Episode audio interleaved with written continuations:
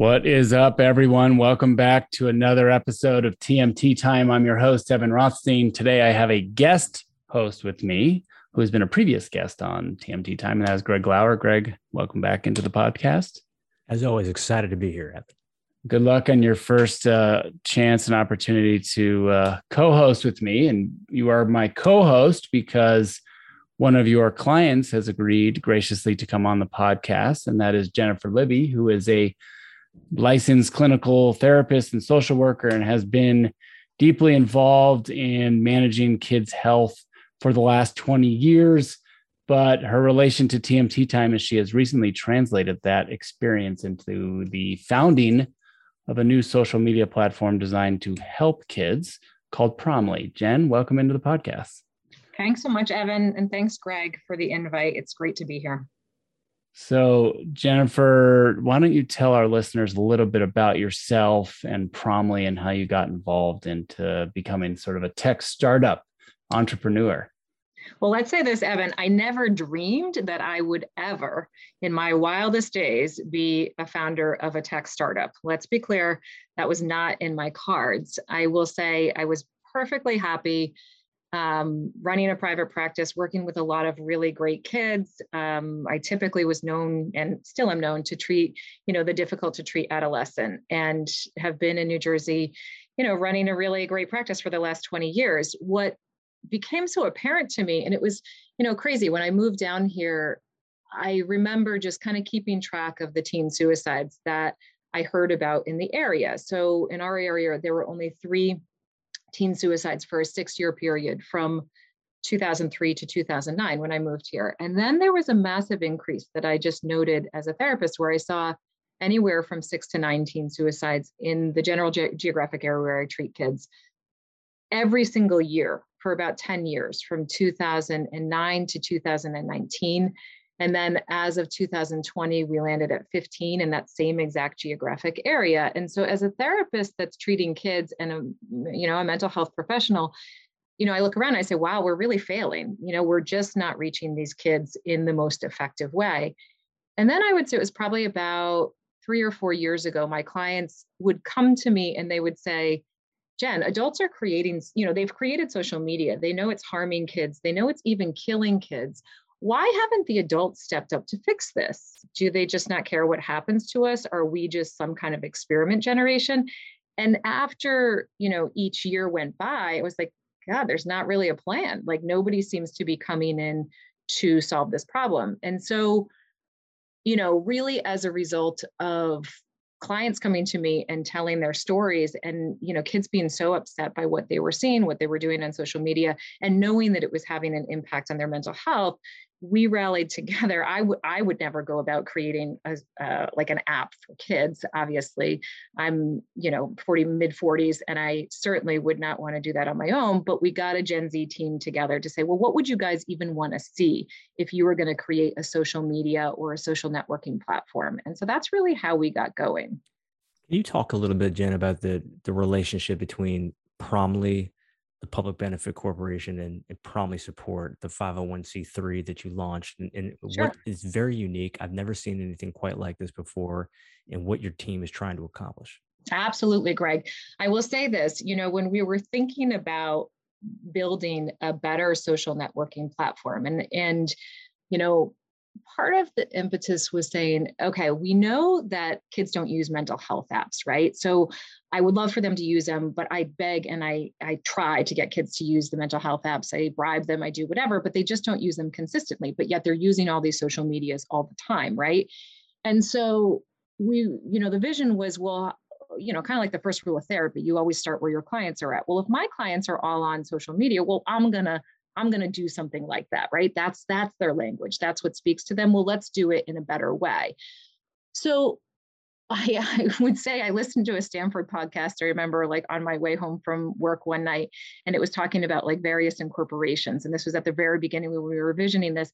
And you know, somebody said, "Oh, you know, they did this whole talk on a, a hybrid organization that would be partly a nonprofit, but then partly a public benefit corp." And I said, Oh, this sounds like a great idea. This is really the foundation of what could be an amazing social enterprise where, you know, our loyalty is really for the public benefit, not for, you know, necessarily the stakeholders alone, but really, you know, we owe it to the public benefit to be responsible. Um, in addition, you know, we're doing all these great things that a nonprofit does. Like, how can we, you know, incorporate that and bring that in? And so Stanford made it sound like this was some kind of easy incorporation. And come to find out, we're one of like five in the country, right? I, I think it's growing. I think that we see more of the public benefit and nonprofit hybrids coming up. But um, I don't think I realized at the time that we were, you know, uh, very rare, let's say. But ultimately, it's interesting 20 years, well, more than 20 years ago now, I wrote my master's thesis on the incorporation of you know business principles in nonprofits, mostly because I was so frustrated working in nonprofits, having to beg for money every three years. You're writing grants, you're crossing your fingers, you're holding your breath, you're hoping that you're going to have a job, you're hoping you're going to be able to provide services and expand. And I just never saw it working as effectively as business, right? How do we have all these millions of dollars in tech startups and yet we are struggling every three years in nonprofits when shouldn't we be you know somehow be able to make this work and so when we think of the model of a social enterprise, you know, for us anyway, the model is how can we create a true ecosystem that really works together with corporations to be able to be profitable enough to be able to fully support what the nonprofit is doing ultimately. Now, we're not there yet. We're obviously very new, but that is the ultimate goal is to be a really uh, cohesive working ecosystem so that the nonprofit isn't struggling as the way that I've seen nonprofits struggle. And not that every nonprofit struggles, but I've certainly worked in my share. So, um, you know, that was really the the brainchild behind that. So, as you turn the page a little bit towards the end of the year, we're we're almost into the holiday season, and I know that you've got big goals for 2022. Can you can you talk to us a little bit about what those goals are on both sides of the uh, the coin? Sure. I mean, one thing, so just to give you kind of a little bit of a background on Promly, you know, we are building a better social networking platform for specifically for high school students. You know, one of the things is I've just seen so many high school students struggle, and I've seen so many inappropriate things like happen with pedophiles and you know like all kinds of sketchiness on like regular social medias that my clients report to me so we've you know our goal is to create this better uh, social networking ecosystem it's not even it's not a social media and it's not just a platform it's really an ecosystem that works together with all these other um, organizations to be able to empower kids actually get off their phones and go out and do something. We uh, match kids based on 20 things they want to do before they're 20. And then we ultimately provide opportunities for them to actually go out and do these things. In addition, we also, through our nonprofit, are able to provide the mental health support directly in the app. So for again, it's not a mental health app, it's a social networking platform, but the idea is that I know there's great resources. Like I as a therapist know of a million different resources that actually exist for kids. There's, you know, Crisis Text and Teen Line and Trevor Project and Jed Foundation and they are all doing amazing things. But the problem is kids aren't going to leave their Snapchat at 2 a.m. and remember to type in 741741 to crisis text like it's just not intuitive for them and so part of our thought process is okay how can we build this in to make these resources much more accessible and really coach kids on how to use resources that are actually existing and out there. In addition, what can we do to actually be preventative to help kids actually with their mental health 10 steps before teen suicide is even an option? So when we, you know, kind of envision this, and as a therapist, I would say, you know, the general, you know, we always say the base of human happiness is connectedness. Well, aren't we at a place where we're, you know, we're finding that kids are reporting chronic levels of disconnect?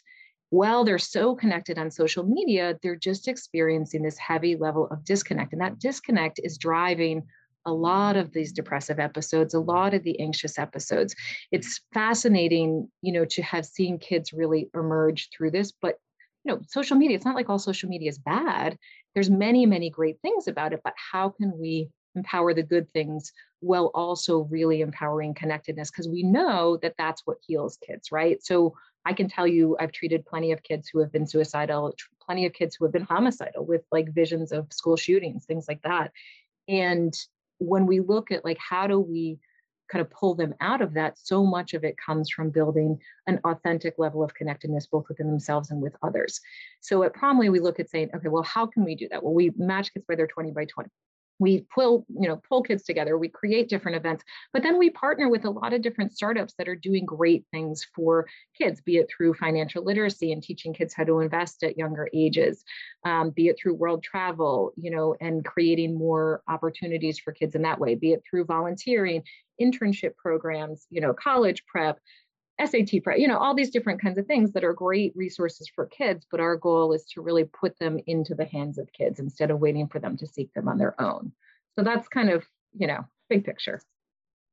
One, Evan, I know you want to jump in here, but I, one one thought that I had when I listened to what you're saying, Jen, what's fascinating to me and what's interesting about the, the development of your idea and the application itself is that you are building almost like the concept of privacy by design right. into the concept of social public benefit norms into a com- potentially commercial enterprise which is very very unique and certainly not nothing that i think has been anticipated by more established very large platforms that are now ad- having to address some of these issues on an after the fact basis not to minimize the the effort that they're putting into this. It's just you know there are very large commercial enterprises that are publicly traded and they have shareholders you're in a unique position to be thinking about these issues on the front end as you're launching your product and how i would love to know as you're as you're thinking about this what role does your gen z team the interns that are powering this effort how do they fit into this equation ah our Gen Z team. Well, Greg and Evan, I will tell you this I'm a huge fan of Gen Z. You know, I know they're oftentimes a misunderstood generation, but I have to say, I've loved being a therapist, first of all, for Gen Z. It's like a, such a privilege and such an opportunity. Even more so, though, I have to say, we're so grateful to all the many, many, many Gen Zers that have risen up to come together to build Promly, right? Like, I, I mean, I said this, I would never try to build an app on my own.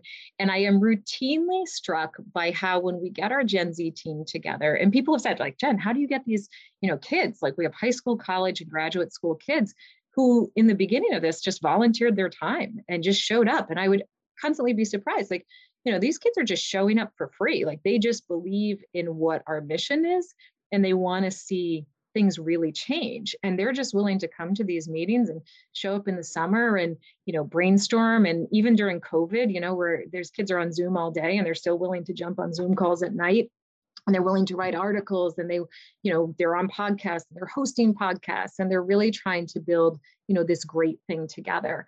Um, it's amazing to me that that so many kids and we've had probably over 70 kids since the beginning you know participate in various levels some kids full time some kids you know jump in when they can um, but everybody's really played a part. I laugh all the time because if i did not have gen z behind this it would fail. There's just no doubt. I say that because every single time, and it's literally like 100% of the time, I'll come up with a great design. I think I'm amazing, right? And it's it's amazing. It's this, you know, dark design with like whatever. And I'm like, oh, this they're gonna love this. And I go to the intern meeting and I just say, guys, what do you think? You know, do you like this one or do you like this one? And 100% of the time, I am wrong. And uh, what I have come up with is absolutely not what they like. And so it's so interesting every like since the very beginning of building Promly, you know, we really go back to Gen Z and I say, guys, what do you think? You know, this one or this one?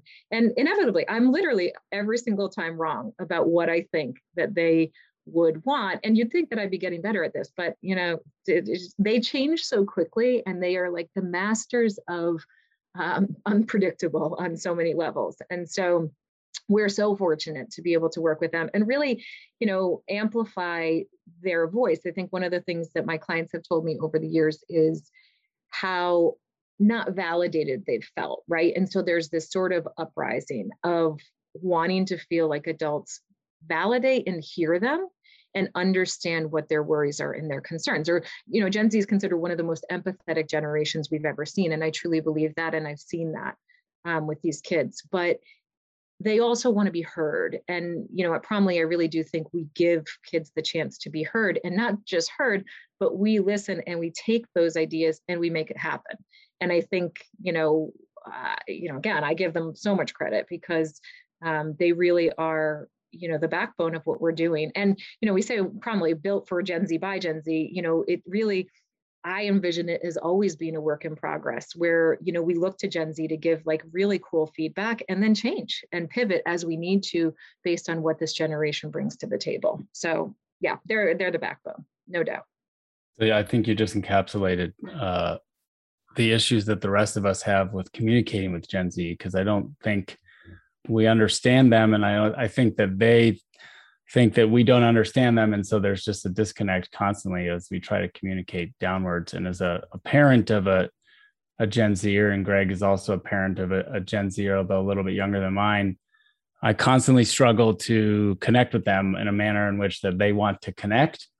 Uh, and I, I, I applaud you for putting this together jen because the the I, as a person who is not a fan of social media and sees the detrimental effects they can have um, and always looking for ways to find the positive impact that it can have on the upbringing of these kids.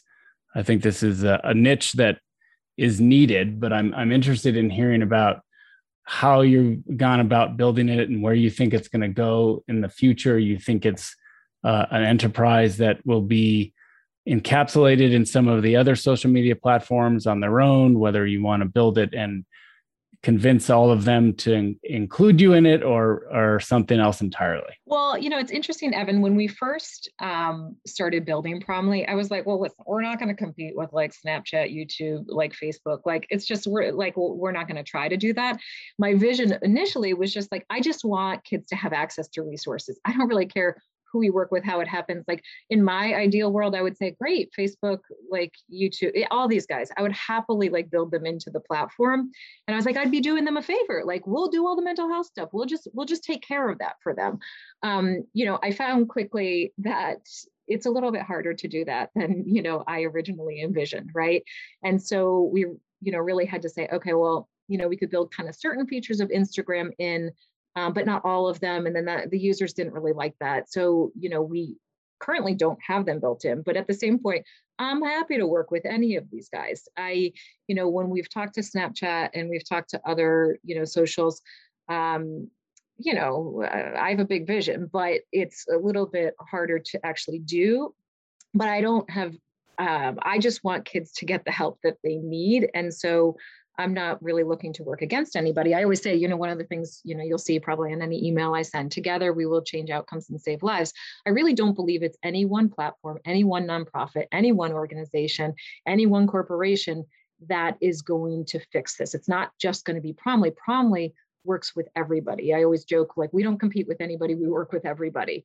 Um, because I do believe if we're going to get ahead of the mental health crisis, if we're going to get ahead of teen suicide, with the numbers that we're looking at day to day, we all need to rise up and come together. Um, you know, Greg, you brought up, you know, you guys have some exciting things going on. And I would say, again, I never expected myself to be a startup founder. I also never expected myself to be a concert, um, you know, producer, right? So we have um, a big event happening at the Prudential Center on April 1st, 2022, which is called the Changemakers Festival. And we're bringing in celebrities, influencers, change makers, corporations, nonprofits, and really in an effort to validate Gen Z, but to really address the mental health crisis, but do it in a way that speaks to kids. And what speaks to kids more than music festivals, right? So that's where kids want to be. Well, that's where we're going to be. And we're going to bring in the very best. I can't name any names, but um, the very best, most uh, you don't want to give exclusive content to TMT I, time. You know, the, the if drop. I could, I would, but um, but it's going to be awesome. We have some really great sponsors behind it already, and um, you know, the event we're looking to make it an annual event, just to really like give kids a shared experience, something to empower them, um, empower their 20 by 20s, and give them you know something awesome. So again, I never thought you know we'd be doing a startup. I also never thought we'd be doing concerts, but you know, it turns out we are. And you know, because our our Gen Z team is like, well, that would be awesome. And we're like, all right, well, let's see if we can do it. And it turns out we can. All right, let's do this, you know? So it's really, um, it's exciting and it's fun, but it's also so empowering because of that idea of rising up together, like really working with folks, you know, you know, corporate sponsors who maybe don't have a voice with Gen Z. Well, we want to be able to give them that voice and say, these guys aren't all bad. You know, I think Gen Z sometimes looks at big corporations and they're like really suspect, right? But that idea of anybody I've ever talked to at any of the socials, um, higher ups, you know, wherever, they're all really great people that want to do great things, but the system is flawed, right? So that, you know, like Greg, you were saying, like, it's sort of like, yeah, it went on so fast. Nobody would really stop to think through that, you know, what was going to happen ultimately to these kids or to a generation. Um, and now we have this immense opportunity to do that and to think very carefully and very strategically and very thoughtfully and psychologically about what's actually going to help them, not like just the bottom line like what's really going to empower well, them you, let's pull that thread for just a moment because i think you're in you're really entering the public space at a unique time it, it, when i look when i look at the world it's obviously through my us government lenses right how how how is the Promly story, the launch of the application, going to be fitting into the nexus of public opinion and discussion and policy debate that's going on in Washington D.C. And as you look at the as you look at the the front pages of the Wall Street Journal and you look at what's happening in the Washington Post, you see it's covering the oversight hearings that are going on in the Senate about what's going on with social media platforms and their business practices targeting teenagers and young adults. What when you read this and you look at the debate and you've talked to some of the people who are shaping this this debate what do you think and where do you see this debate heading? Well let's say this. I i am literally going phew we never built in that kind of advertising model or algorithm or anything like that mostly because our you know gen zers were like god advertisements are so annoying like that sucks like please don't you know give us pop-ups and things like that. And you know we said okay fine like let's kind of create this other model that thinks differently and you know you know can still have a great revenue source but isn't you know capitalizing on that kind of algorithmic model right? And when you know when you say like um you know, I guess like where do you see this headed? Or, you know, it's it's crazy because I've, you know, been sort of on the receiving end of watching what's happened to kids, especially at-risk kids, with, you know, the way that the algorithms have worked. You know, one of the most frustrating things is when I'm treating somebody with an eating disorder and they've searched up all these, you know, really like triggering things like body image and diet pills and you know all this stuff when they're really in the throes of it what's so frustrating is when i'm seeing them get better they either have to completely destroy their you know relationship with social media and start fresh because the algorithm isn't letting them start over. It's not letting them you know kind of um, you know say oh can you you know can we erase the slate erase the memory a little bit so don't keep giving me that triggering information? And it's not like it would be triggering to the average person. I think that's one of the things that's sort of confusing to people is you know it's not as if like you know socials are uh, malicious per se in, in what they're throwing out there. Um, maybe they used to be, but they've certainly cleaned it up a lot. And they, um, you know, but the things that are triggering to somebody with an eating disorder can, for a person who doesn't have an eating disorder, not be triggering at all. It's just the problem is that the algorithm doesn't let you kind of breathe a little bit and that i see as being you know something that absolutely has to change. There has to be a way for the user to communicate and say okay wipe my slate you know like or do something so that i can start fresh without necessarily having to start a whole new profile because i have 15000 followers that i don't want to give up you know? So um you know they're listening to me out there i would say that's one thing i would ask for. I mean i have some other ideas too but um but it's it's like that's that model i think is critically flawed um, from the once you're searching for things you know the gen zers it's sort of that just constantly gets thrown in their face and they can't get rid of it on their profile and whatever app that they're using. Yeah it's like one of these things like i i sent out um, a group text right to our gen z team um, and right before actually one of the senate committee hearings i just wanted to see you know i was like oh guys what are you experiencing day to day? This is after you know um, you know instagram sort of changed things a little bit. I think it was the end of august you know the way that they do advertising for teens is different. So there's not as specific or anything like that. But i was like okay go on right now. And like what are the kinds of things that you're seeing? Well ironically the kids who have struggled with any kind of eating disorder or body image issues or things like that are still getting this was as of like you know a couple weeks ago they're still getting the eat this not that um, work out this way you know, diet this. Now, arguably, are those terrible things for the average person? No, but that falls right in line with what would be very triggering for somebody who has a history of an eating disorder. So you've got we've got a little bit of time left here. I'll ask one more question, and I'm I'm sure Evan has some as well. If if you could recommend one thing to Congress to take on to sort of explore some of these issues that you're you're take, you're talking about here, what's that one thing? One thing I would say, and I say this all the time, but I would say I think that Congress should have a Gen Z advisory board. One of the things that's so you know crucial to me is I'm a therapist, right? And I hear about trends on social media within maybe 72 hours, right? Or maybe, you know, if I'm lucky, I'm seeing a bunch of kids, they'll tell me that day and I'll hear it like right away. What's so crazy is all these things change on a dime even the words that kids use or the cover ups that kids use, they change on a dime. The one thing means something else. You know, Gen Z is like the, the master of disguise in terms of the way that they present themselves in social media or what certain things mean. And the average adult will not know what those things are.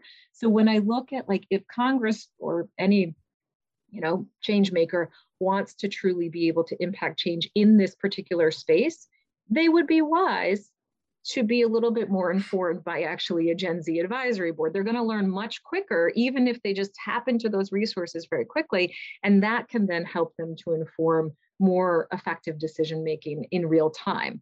You know, I know that that's not, you know, probably um, how it all works, but, you know, if, if you say one thing, that's one thing. No, I mean, the three of us are kind of in the middle of the generations, like 20 years behind the baby boomers and 20 plus years ahead of Gen Z. Uh, and we need to be listening in both directions.